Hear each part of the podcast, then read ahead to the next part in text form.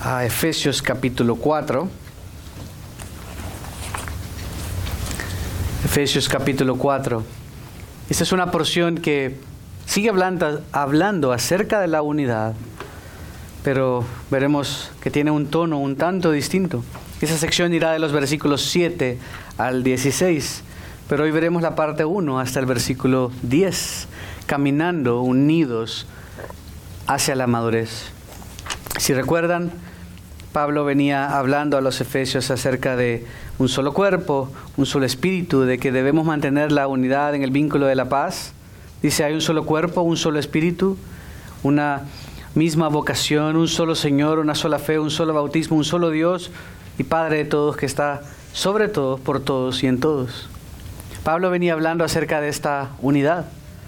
Pero ahora va a como ver en una lupa o a través de un microscopio y va a ver más profundamente cómo se ve, cómo se siente, cómo se percibe esa santidad, esa santidad, esa unidad. Y cómo debemos caminar unidos, juntos, hacia la madurez. No solo es verdaderamente una unidad de doctrina, una unidad, algo que nos une, que es lo fundamental, es la raíz de esta unidad, pero cada uno de nosotros tenemos algo. Veremos cómo Pablo va a pasar de simplemente hablar de la unidad, de la necesidad de continuar en unidad, de la necesidad de tener la base correcta para mantenernos unidos, pero cómo en la diversidad hay unidad. Como dentro de esa unidad, si tú la abres, si abres ese globo, si pones en un microscopio, verás que no somos todos robots. Y lo sabemos. Y más allá de los rasgos físicos y sociales de cada uno de nosotros, hablando espiritualmente, cada uno de nosotros hemos recibido dones y talentos. Y cada uno de nosotros, así de diversos como somos, así de diferentes como somos, somos necesarios. Y somos necesarios no solo ah, para existir o para... No, somos necesarios para que juntos caminemos hacia la madurez.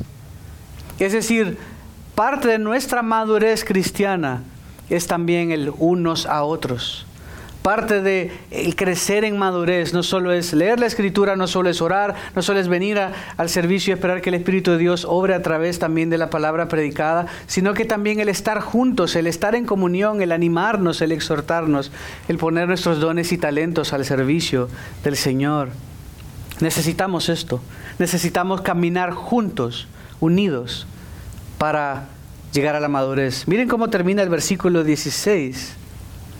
Más bien al hablar, versículo 15, al hablar la verdad en amor creceremos en todos los aspectos en aquel que es la cabeza, es decir, Cristo, de quien todo el cuerpo, estando bien ajustado y unido por la cohesión que las coyunturas proveen, conforme al funcionamiento adecuado de cada miembro, produce el crecimiento del cuerpo para su propia edificación en amor. Comienza Pablo hablando de esta unidad, esto que nos une, esto es un, un cuerpo, un Señor, un bautismo. Y va a continuar hablando acerca de cómo en la diversidad también hay unidad. Cómo Dios ha repartido y no nos ha, no nos ha hecho minions a todos. Y todos somos unos minions. Los minions hacen un ruido raro. No somos minions, no somos robots. No somos pitufos todos que nos vemos iguales. Dios nos ha dado dones y talentos a cada uno necesarios para, la para eh, edificar al cuerpo, para crecer en madurez. Nadie es menos, nadie es más. Todos, Dios te ha dado. Si tú piensas que Dios no te ha bendecido con uno, eso contradiciría la escritura. Dios te ha bendecido con por lo menos un don, con por lo menos un talento. ¿Cuál? No sé. Tampoco se trata de, no, es que yo tengo que encontrar mi don y hay test espirituales para encontrar tu don. No.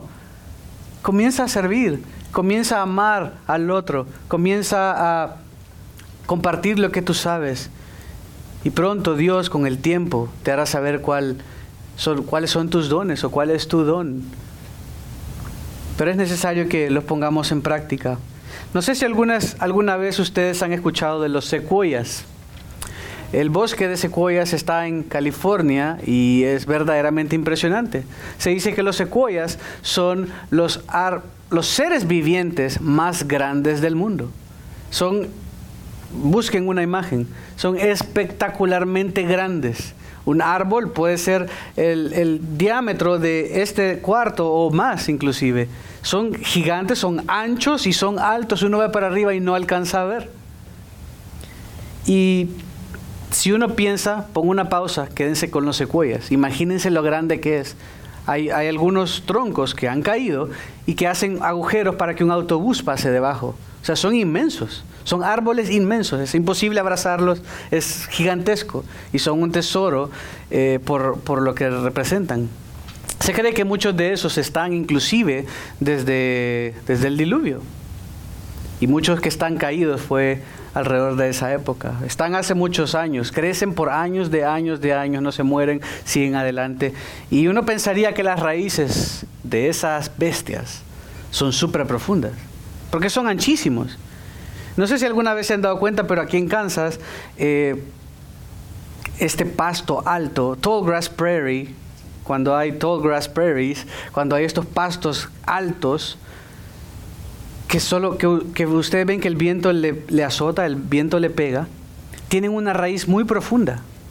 Y se dice que para que eh, no haya erosión en la tierra, las raíces, estoy hablando aquí en Kansas puntualmente, las raíces deben estar muy profundas y deben estar sembradas las plantas muy juntas para que se alimente el ecosistema, la tierra tiene vida y las raíces llegan hasta 2, 3 metros de estas gramas, de estos pastos altísimos. Y las plantas que son nativas de acá de Kansas, lo digo porque acá hay muchísimo viento y una palmera no aguantaría acá, una palmera de las que encontraríamos en Florida, no aguantaría acá porque son muy superficiales, por eso se caen con los huracanes. Pero los árboles que son nativos de Kansas tienen que tener las raíces muy profundas, muy profundas porque ahí están los nutrientes porque se agarran y no los, y no los voltean tan fácilmente. Los árboles que de hecho se caen con más frecuencia han sido importados de otros lugares aquí a Kansas. Si seguimos esa misma lógica, diríamos que los secuoyas tienen unas raíces, yo no sé qué profundas, de kilómetros, de kilómetros, de kilómetros. Pero me sorprendió saber que no las raíces de los secuoyas son súper superficiales. Pero dices, pero entonces, ¿cómo aguantan? ¿Cómo con una nevada y cuando cae la nieve en este bosque de secuoyas no se cae? ¿Cómo cuando viene una tempestad fuerte no se caen estos vientos? Porque los secuoyas crecen en lo que se conoce como eh, arboledas. Crecen subterráneamente afianzando sus raíces los unos con los otros. Son súper superficiales porque no necesitan bajar, porque lo que los sostiene es el estar esas raíces entrelazadas los unos con los otros. Está ese gran secuoya que lo ves como una bestia y tú piensas que está parado por sí mismo. No, está dependiendo de todos los otros secuoyas que están alrededor, que han entrelazado sus ramas. Se cae uno de esos, debilitas a ese gran gigante. O todos aguantan o todos se vienen para abajo. Me pareció, una genial ilustración para esto. Y lo hemos dicho hasta la saciedad. Ustedes pensarán que yo estoy loco tratando de lavarles el cerebro, pero es lo que dice la escritura. La escritura dice que yo les necesito. Dice que ustedes tienen dones y talentos que yo no tengo. Dice que este lado tiene dones y talentos que este lado no tiene. Nos necesitamos, que somos un cuerpo, que debemos funcionar juntos. Así como esas secuoyas, no eres simplemente como, no estás en la isla de Gilligan y tú tratando de, de sobrevivir por ti mismo. No, piensa que somos como secuoyas, que nos necesitamos los unos a los otros. Necesitamos las torpezas de todos, necesitamos las locuras de todos, necesitamos la vida de todos puesta en la mesa, arraigando las raíces para que juntos hagamos esto que Pablo dice al final, en el versículo 16, para que conforme al funcionamiento adecuado de cada miembro, pero dice el funcionamiento adecuado, produce el crecimiento del cuerpo para su propia edificación. Es decir, aquí no se trata de quién llega primero. Ah, y esta persona llegó primero excelente y tú te quedaste porque eres muy flojo. Eso no se trata de ver quién llega primero o quién llega de último. Eso se trata de que todos lleguemos a la meta. La vida cristiana es esto, no es llaneros solitarios. Por eso la insistencia de no dejen de congregarse, por eso la insistencia de unos a otros, por eso la insistencia de compartir juntos y excusas para estar juntos. Eso no quiere decir que en oración todo el tiempo y mm, en meditación y no, quiere decir pasando tiempo juntos, animándonos, exhortándonos al amor y las buenas obras, conociéndonos, retándonos, llamándonos la atención, riéndonos cuando hay que reír, llorando cuando hay que llorar estando ahí, estando presente. Eso es lo que el Señor nos llama a hacer. Por eso he titulado hoy Caminando unidos hacia la madurez, la primera parte. Cada creyente tiene dones dados por Dios. No importa lo que pienses de ti mismo, Dios te ha dado dones. Pero no te los ha dado para que te los quedes, para que lo escondas, para que lo metas al banco, para que... No, te lo ha dado para que lo pongas en acción. Te lo ha dado para que sirvas.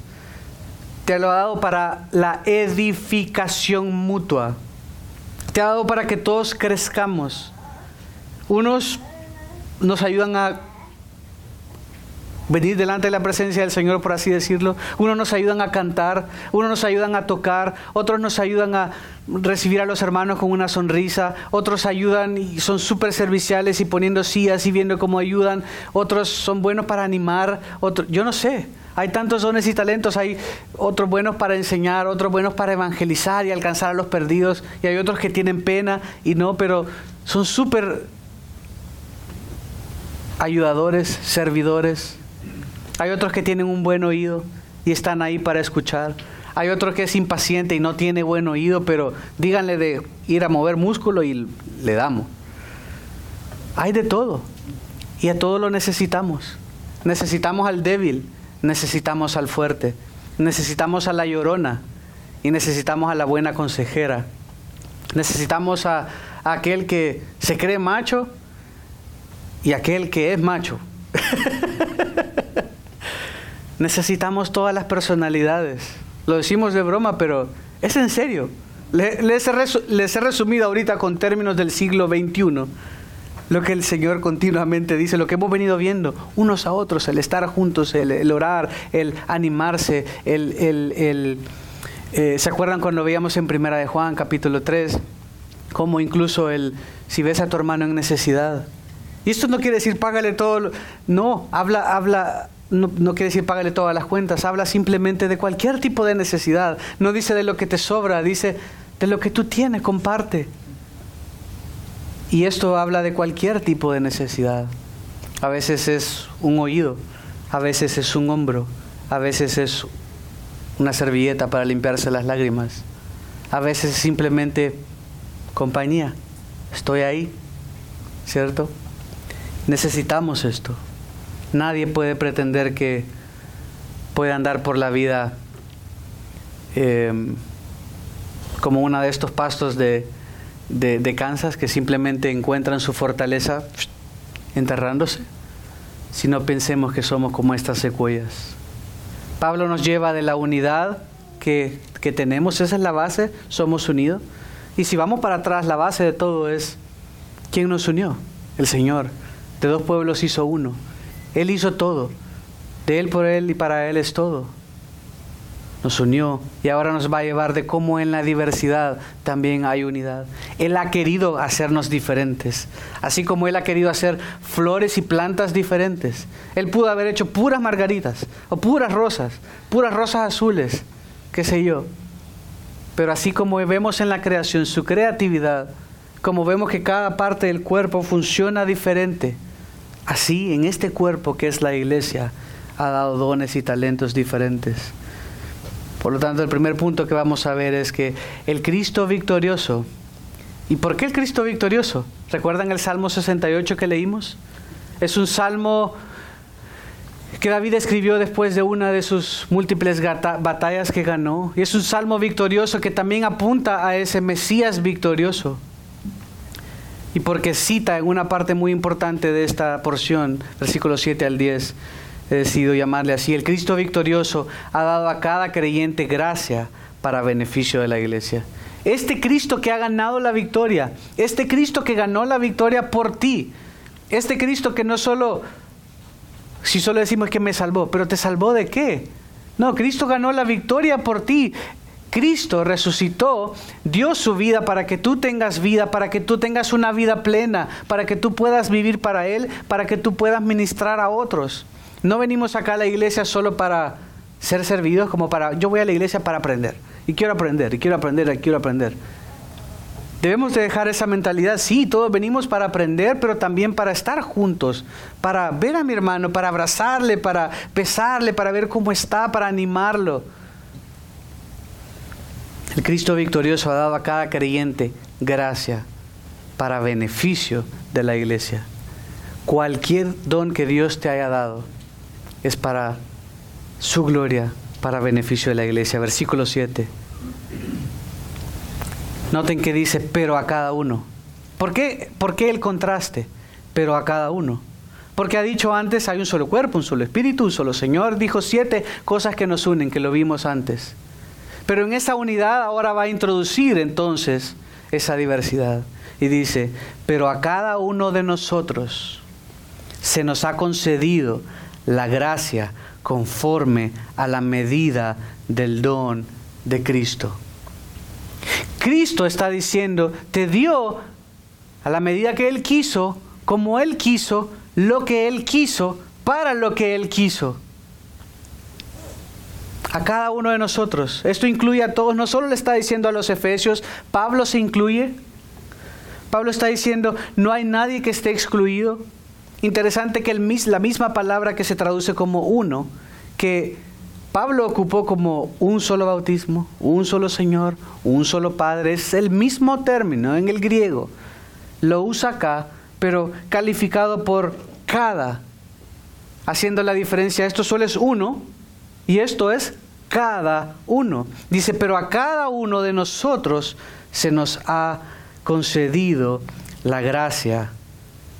Hemos sido, se nos ha sido otorgado gracia y esto quiere decir algo que no merecíamos. Tú no merecías esto. No es mérito, no hay mérito alguno en ti.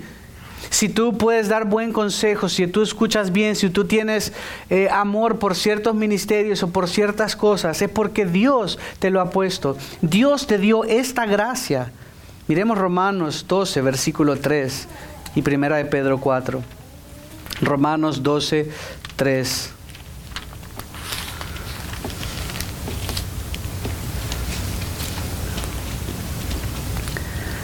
Porque en virtud de la gracia que me ha sido dada, dice Pablo, digo a cada uno de ustedes que no piense de sí mismo más que lo que debe pensar, sino que piense con buen juicio, según la medida de fe que Dios ha distribuido a cada uno.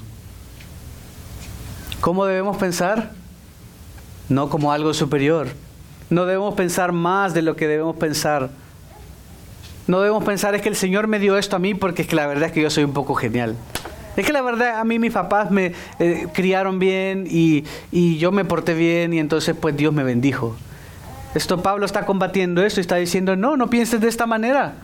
A cada uno Él nos dio de su gracia. No, no te dio lo que merecías, sino te dio, de hecho, algo que tú no esperabas. Te dio un don completamente inmerecido.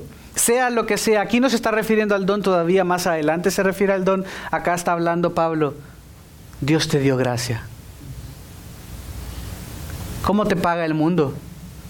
El mundo te paga un salario justo o injusto, depende de cómo lo veas.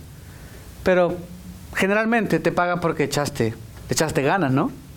Sudaste, trabajaste y bueno, te lo mereces, más o menos. Pero Dios nos dio gracia. Tú no lo estabas pidiendo. Él te salvó, Él te escogió, Él te hizo uno, Él te injertó si eres de Él como parte del cuerpo. Él te dio esa gracia especial. Es de Él, le pertenece a Él. Miren primera de Pedro, capítulo 4. Primera de Pedro, capítulo 4.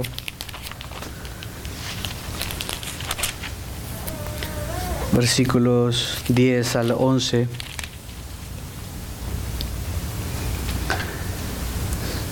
Primera de Pedro 4, 10 y 11. Dice, según cada uno ha recibido un don especial. Úselo sirviéndose los unos a los otros como buenos administradores de la multiforme gracia de Dios. Dios te ha dado gracia y Dios te llama administrador de la gracia de Dios al hacer uso de tu don. El que habla, que hable conforme a las palabras de Dios. El que sirve, que lo haga para la fortaleza que Dios le por la fortaleza que Dios le da, para que en todo Dios sea glorificado mediante Jesucristo, a quien pertenecen la gloria y el dominio por los siglos de los siglos. Está diciendo, usa el don de Dios para la gloria de Dios, para el beneficio de otros. Sea un buen administrador de lo que Dios te ha dado. Si eres bueno escuchando a otros, búscales, búscales y muéstrate amigo y pon tu oído y tenles paciencia y ofrece consejo. Si eres bueno sirviendo, busca en qué servir. Siempre hay maneras en las que servir. Siempre necesitamos ayuda de cualquier manera. El domingo pasado comenzamos a cantar y no estaban encendidos los proyectores. Y yo vi que todos estaban dando vía y no estaban cantando y no sabía si porque eran rebeldes. y era porque no estaba encendido el proyector. Ya ven, siempre necesitamos ayuda, eh, tan sencilla como parece. Pero a cada uno de nosotros, regresando a Efesios, se nos ha concedido la gracia conforme a la medida del don, del don de Cristo. Esta no es una gracia salvadora la que está diciendo, aunque es cierto, Pablo ya lo dijo, Pablo ya dijo que Dios nos dio gracia, que Dios nos salvó por gracia, no por obras, para que nadie se gloríe en el capítulo 2. Pero acá se está refiriendo más para el beneficio común. Es, no es una gracia salvadora, no es una gracia santificadora, sino una gracia para hacer ministerio. Ese es el énfasis acá. Dios te ha dado gracia, Dios te ha dado talento, Dios te ha escogido, te ha bendecido. ¿Para qué? Para que haya diversidad en la unidad.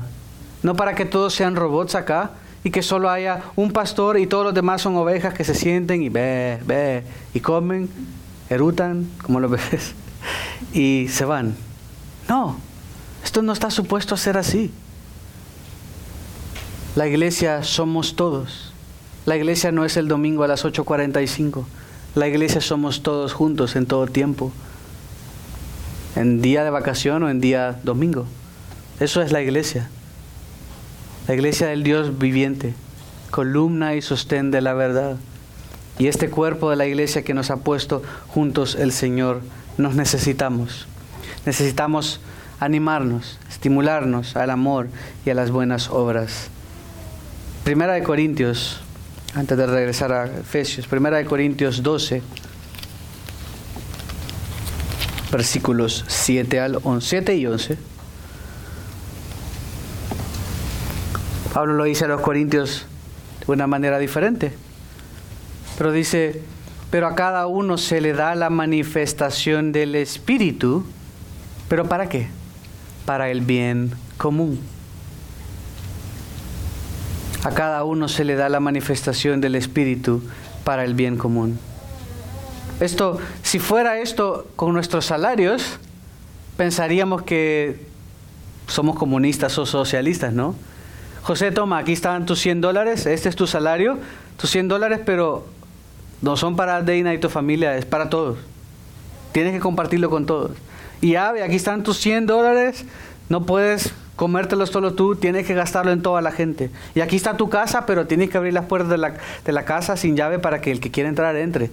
Y es dominio público. Si esto fuera, si pasáramos a términos económicos, diría que fuéramos socialistas o comunistas, pero no está hablando de esto. Está hablando no de algo artificial como el socialismo o el comunismo, sino está hablando de algo que es una realidad. Está diciendo, ustedes son uno. Por lo tanto, como dijo al final del versículo 5, luchen por esta unidad. Capítulo 4 de Efesios. Luchen por esta unidad. Todas estas son las cosas que se unen. Y ahora está diciendo, caminen juntos porque Dios a cada uno le dio algo especial y lo que te dio a, lo que te dio a ti no se lo dio a él y lo que le dio a ella no te lo dio a ti. Y se necesitan, necesitan ponerse de acuerdo, necesitan estar juntos y convivir juntos y usar lo que Dios le dio para el bien común, para el beneficio del otro, no para jactarte a ti, no para llenarte, llenar tus arcas. Parece que hoy hay muchos eh, predicadores famosos y eh, falsos maestros que tienen hasta aviones y que se lucran del ministerio y que parece que esos dones y talentos que Dios les ha dado, si es que Dios se los dio, son más para el beneficio de ellos y de su mansión y de su avión y de su herencia que para los unos a los otros. Debemos verdaderamente asegurarnos que esa gracia que se nos dio de manera inmerecida la pongamos al beneficio de los demás constantemente. Y es algo, es algo práctico, es algo que podemos hacer, es algo que debemos hacer. Está bien. La verdad que si nos ponemos a pensar, porque a veces la gente dice, es que yo soy muy raro, es que yo soy rara. Si nos ponemos a evaluar todos, todos somos raros. La verdad. Pero entre raro y raro, nos necesitamos entre dones y talentos que Dios ha dado de maneras diversas y diferentes. Los necesitamos para mantener la unidad del cuerpo, para fortalecernos, para ser uno, para ser fuertes, para estar, que nuestras raíces estén entrelazadas y hacer esas arboledas. Número dos, el punto número dos, versículo 8. El Cristo victorioso ha dado a cada creyente dones para beneficio de la iglesia. Y habló de manera genérica que él había dado de su gracia, si regresamos a Efesios, y tengan el Salmo 68 por ahí, con la izquierda, con un dedito, con una marca. Por tanto dice, ¿por tanto qué?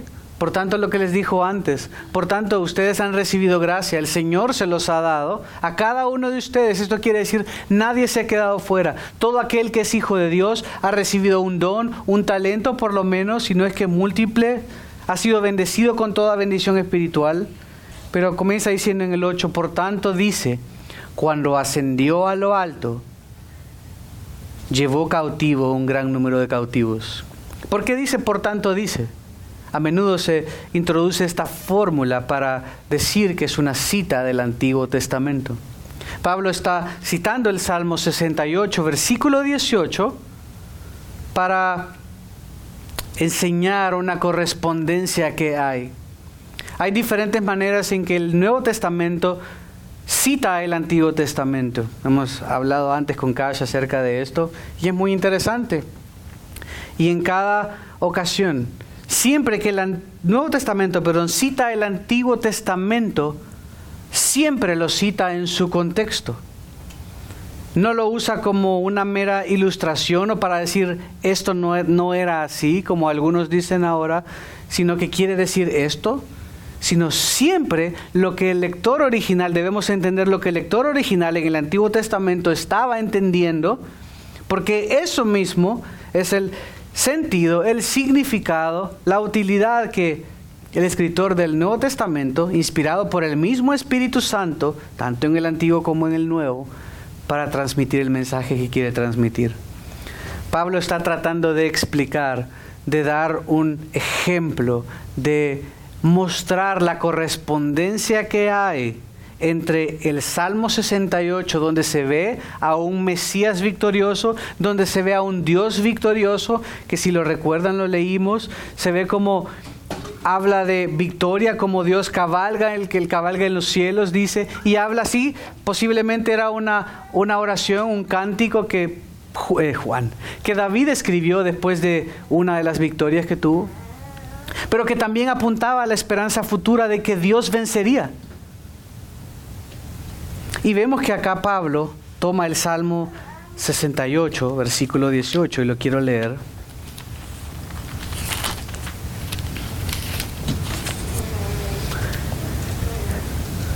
Bueno, voy a leer desde el 15.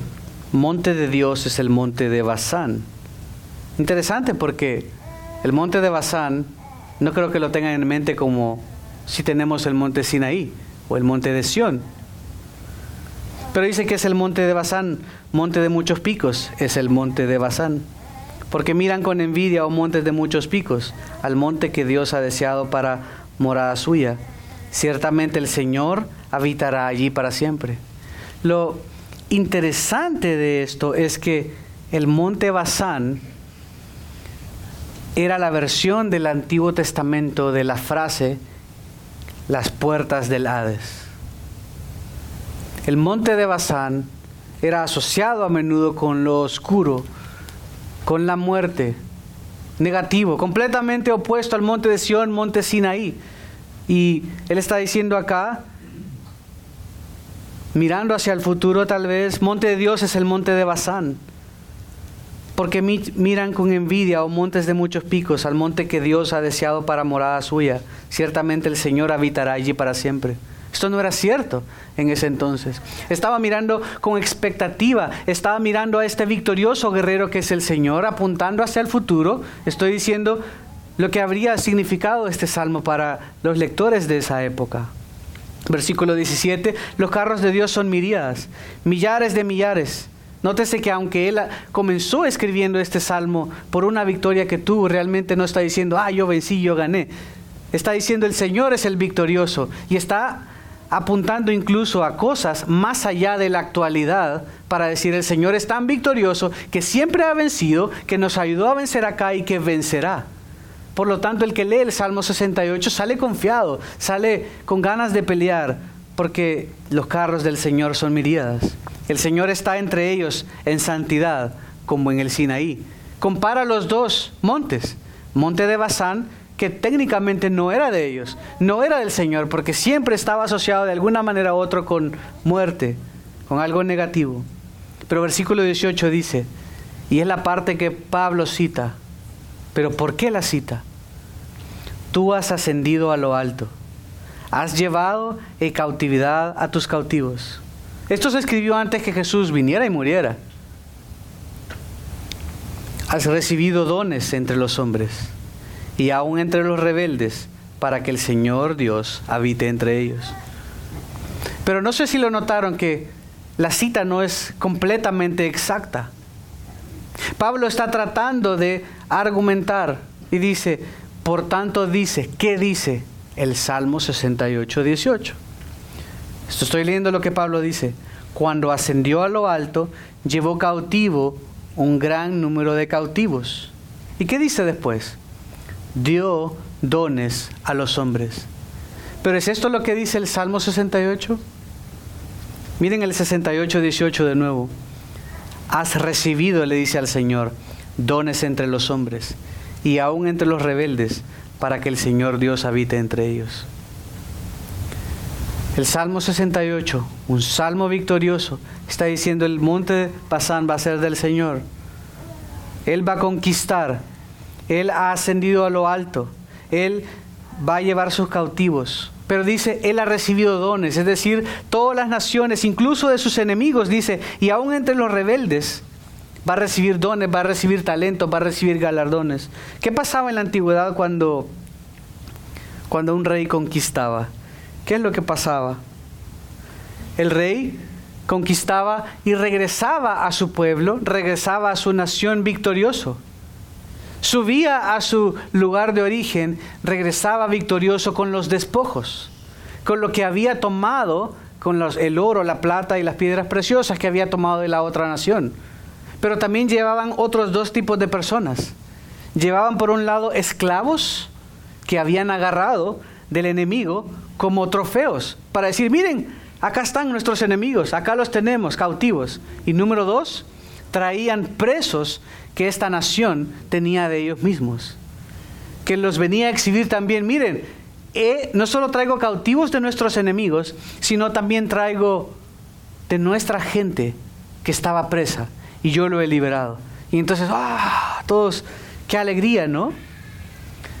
Y lo normal no era que el rey diera o compartiera de lo que había ganado, pero podía. Daba podía dar y compartir, miren, agarren de este botín, podía decir a los soldados que agarraran de ese botín. Pero el Salmo 18 dice, has recibido dones de entre los hombres y aún los rebeldes para que el Señor Dios habite entre ellos. Está reconociendo la victoria de este Señor, la victoria de este Dios que un día tendrá una vez y para siempre. Está diciendo, todo, todos te van a rendir a ti, todos te van a dar a ti. Pero ahora, Pablo en Efesios lo cita, pero cambia intencionalmente esta última parte. Está usando el mismo, la misma terminología para decir, cuando ascendió a lo alto, llevó cautivo un gran número de cautivos. Lo que Pablo está haciendo es atribuyendo la victoria al Señor. Está diciendo, si estamos hablando de todo esto, es únicamente porque el Señor lo hizo posible. Es porque Él ganó la victoria por nosotros. Él nos dio de su gracia. Así como cuando un rey iba y peleaba la batalla y exhibía todo, Él ha exhibido a su amado Hijo. Y Él no está esperando recibir dones y talentos, sino que te ha dado la gracia a ti. Él te ha dado dones y talentos. Mire, dice, llevó cautivo un gran número de cautivos y dio dones a los hombres. Es Él, este rey que quiere compartir, da de su gracia, este Mesías, a quien este Salmo 68 apuntaba con expectativa y que hay algo de correspondencia. Que dice, este rey no solo ascendió a lo alto, ¿recuerdan qué hizo Jesús?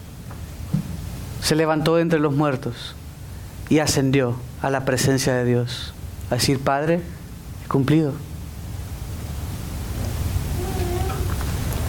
Y dio dones a los hombres. El primer don que dio es el Espíritu en Pentecostés, en Hechos 2, solo unos días después de haber subido. Él nos ha dado de su Espíritu.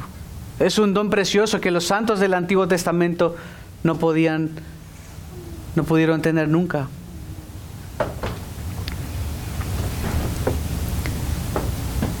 Antes había la mayor parte de los padres de la iglesia antes traducía o interpretaba este salmo y esta porción de Efesios también como, y lo digo porque es una creencia popular, particularmente porque el catolicismo también lo arrastró, y se creía que Jesús, ya sea en el momento de su muerte o después de haber resucitado, descendió a los infiernos y descendió y tomado basado con esto, porque dice cuando ascendió a lo alto, llevó cautivo un gran número de cautivos.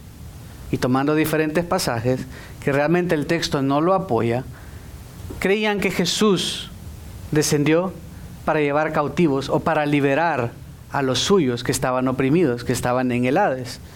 El Hades es el lugar de los muertos o el Seol. Seol es una palabra griega para Hades. Hades es la palabra griega para Seol el lugar de los muertos. Y se creía por creencia popular, no porque el texto lo explicara realmente, aunque podría ser de repente buena lógica, pero no hay manera de comprobar por el texto que eso fue lo que pasó. Que Jesucristo descendió para llevar esta multitud de cautivos y presentarlos al Señor. Sobre todo también porque dice esto, que cuando ascendió a lo alto llevó cautivo un gran número de cautivos. Pero la Biblia no dice en ningún momento que el Jesús resucitado descendió al Hades a traer a todos aquellos que estaban esperando ser redimidos, que habían tal vez muerto por esa gracia futura. No lo dice. Y aunque podría ser una buena teoría, lo cierto es que no tiene soporte bíblico. Lo que está enfatizando acá verdaderamente es que este rey victorioso lo hizo por nosotros. Y el siguiente versículo les va a dejar más dudas porque habla de, de su humillación. Cuando ascendió, sigo leyendo, cuando ascendió a lo alto, llevó cautivo a un gran número de cautivos. El Señor presentó y dijo, he vencido, aquí están, he vencido a las huestes, a las autoridades. Hemos leído en, Efesios, no, lo vamos a ir no vamos a ir a ellos por el tiempo, pero exhibió públicamente a los principados y potestades. Los exhibió públicamente. Ganó sobre ellos y llegó ante el Padre victorioso, ascendió a la diestra del Padre, la diestra era la posición de autoridad de un rey. Estaba el rey quien sea que se sentara a su diestra estaba en autoridad. Así que ascendió a lo alto, presentó su victoria, le dijo, Señor, he hecho todo esto, pero adicionalmente dio dones a los, a los hombres. Pablo, por lo tanto, cita el Salmo 68 para enfatizar que, así como este, hay una correspondencia en tres puntos con el Salmo 68, que este Señor, dice, subió, Jesús subió al cielo como este victorioso guerrero, presentando, número dos, la victoria sobre sus enemigos, y número tres, dando dones a los hombres. Aunque en el Salmo 68 este rey los recibe porque está hablando de esa victoria final. Vemos una correspondencia también ahí de cómo Jesús dio dones a los hombres, por gracia. Los reyes no estaban supuestos a hacer esto, pero Jesús lo hizo, te dio dones a ti porque Él ganó la victoria. El énfasis no es tanto en el qué pasó y cuándo y, en qué momento y si Jesús bajó, subió y qué pasó en el microsegundo que resucitó. Lo que importa es que Él es el victorioso, que si tú puedes tener estos dones y si nosotros podemos tener unidad, es porque Jesús venció. Es porque Él ahora está sentado en autoridad a la diestra del Padre y por eso pudo decir, toda potestad me es dada en los cielos. Y envió a los suyos a ser discípulos. Tercero, el Cristo victorioso ha sido exaltado hasta lo sumo para beneficio de la iglesia los últimos dos versículos. Pablo mismo ahora pasa a comentar su mismo comentario. Pablo hace una cita parcial del Salmo 68, 18 y ahora lo va a explicar. Y dice, esta expresión ascendió, ¿qué significa? Sino que él también había descendido a las profundidades de la tierra. El punto es, de nuevo, Jesús descendió a los infiernos, como se cree y como se enseñaba en la iglesia, descendió al Hades a rescatar a los suyos y a enseñarle, como algunos dicen, enseñarles en la cara lo que él hizo a, los, a las huestes de maldad. No hay argumento en el texto, al menos, para decir que lo hay, que lo hizo. El punto es que el Señor ascendió, ascendió al cielo que de manera espiritual Él dejó en evidencia pública a los principados y autoridades, que es más fuerte el que está en nosotros que el que está en el mundo, que Él ha vencido, que Él venció y por, por lo tanto nos puede dar esos dones, por lo tanto nos puede dar de su gracia. Cuando estudiamos en la Biblia el término profundidades de la tierra, por ejemplo, se los leo rápido, veremos que verdaderamente no habla de que Él bajó al Hades o al Seol o a las profundidades de la tierra, como lo entendemos a menudo, sino que el Salmo 63, 9 dice una frase similar y se refiere a la muerte. Mateo 12, 40 habla de una frase similar, hablando de Jonás, y se refiere al estómago de un gran pez. Isaías 44, 23 se refiere a la tierra creada. Salmo 139, 15 se refiere al vientre de una mujer. En ningún momento, cuando la Biblia se refiere a lo más profundo de la tierra, se refiere al Seol o al Hades. Que lo que el Seol o el Hades querían decir era el lugar de los muertos. Pero ¿cuál es el lugar de los muertos? Simplemente la muerte, el sepulcro. Es decir, lo que Pablo está queriendo decir con esto no es tanto explicar qué pasó y qué Jesús hizo y qué no hizo, si no está queriendo decir, Él les dio dones porque Él venció. Cuando Él dice que Él descendió a las profundidades de la tierra, está diciendo, Filipenses 2, Él se humilló. Está hablando de la encarnación. Habla de su humillación. Su humillación fue no descender al Seol, hacer todo eso que no hay argumento bíblico para decir que hizo, sino su humillación fue hacerse hombre. Él descendió acá e hizo lo que tenía que hacer para luego ascender victorioso, derrotando públicamente a todos sus enemigos. En, ah, bueno, Filipenses 2.9 lo cité, quiero leerles Efesios 2.6.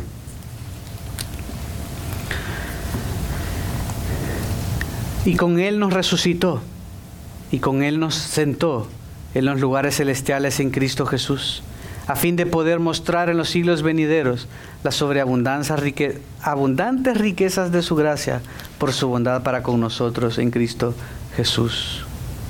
Es Él, este Jesús el que ascendió, venció públicamente. Si bajó o no bajó, no lo sé. No hay suficiente argumento según el texto para mostrar que sí lo hizo. El punto de nuevo es que este Cristo victorioso ha ganado la victoria por ti y por mí.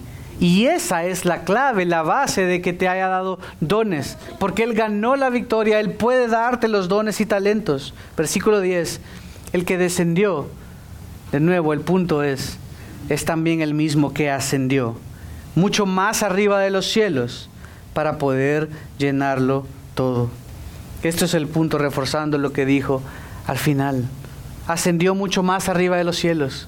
Este es el punto que aunque Él se humilló a las profundidades de la tierra, aunque vino donde nosotros estábamos, estando Él en lo alto, Él ascendió.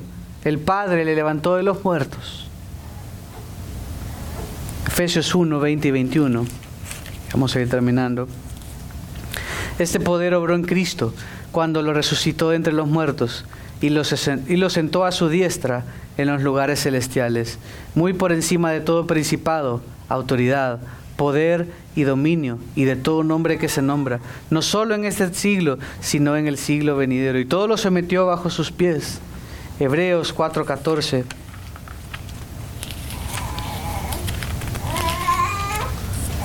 Hebreos 4:14.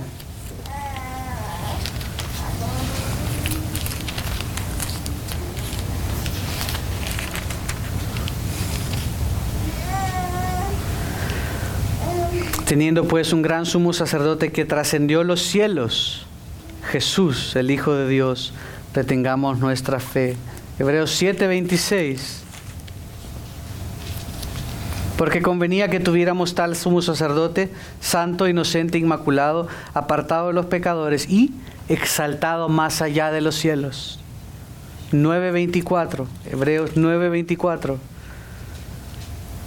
Porque Cristo no entró en un lugar santo hecho por manos, una representación del verdadero, sino en el cielo mismo, para presentarse ahora en la presencia de Dios por nosotros. Si ven el texto bíblico, lo que la Biblia sí dice, no se está enfocando tanto en qué hizo Jesús y en qué momento y, en, y qué hizo y qué no y a quién subió y a quién bajó.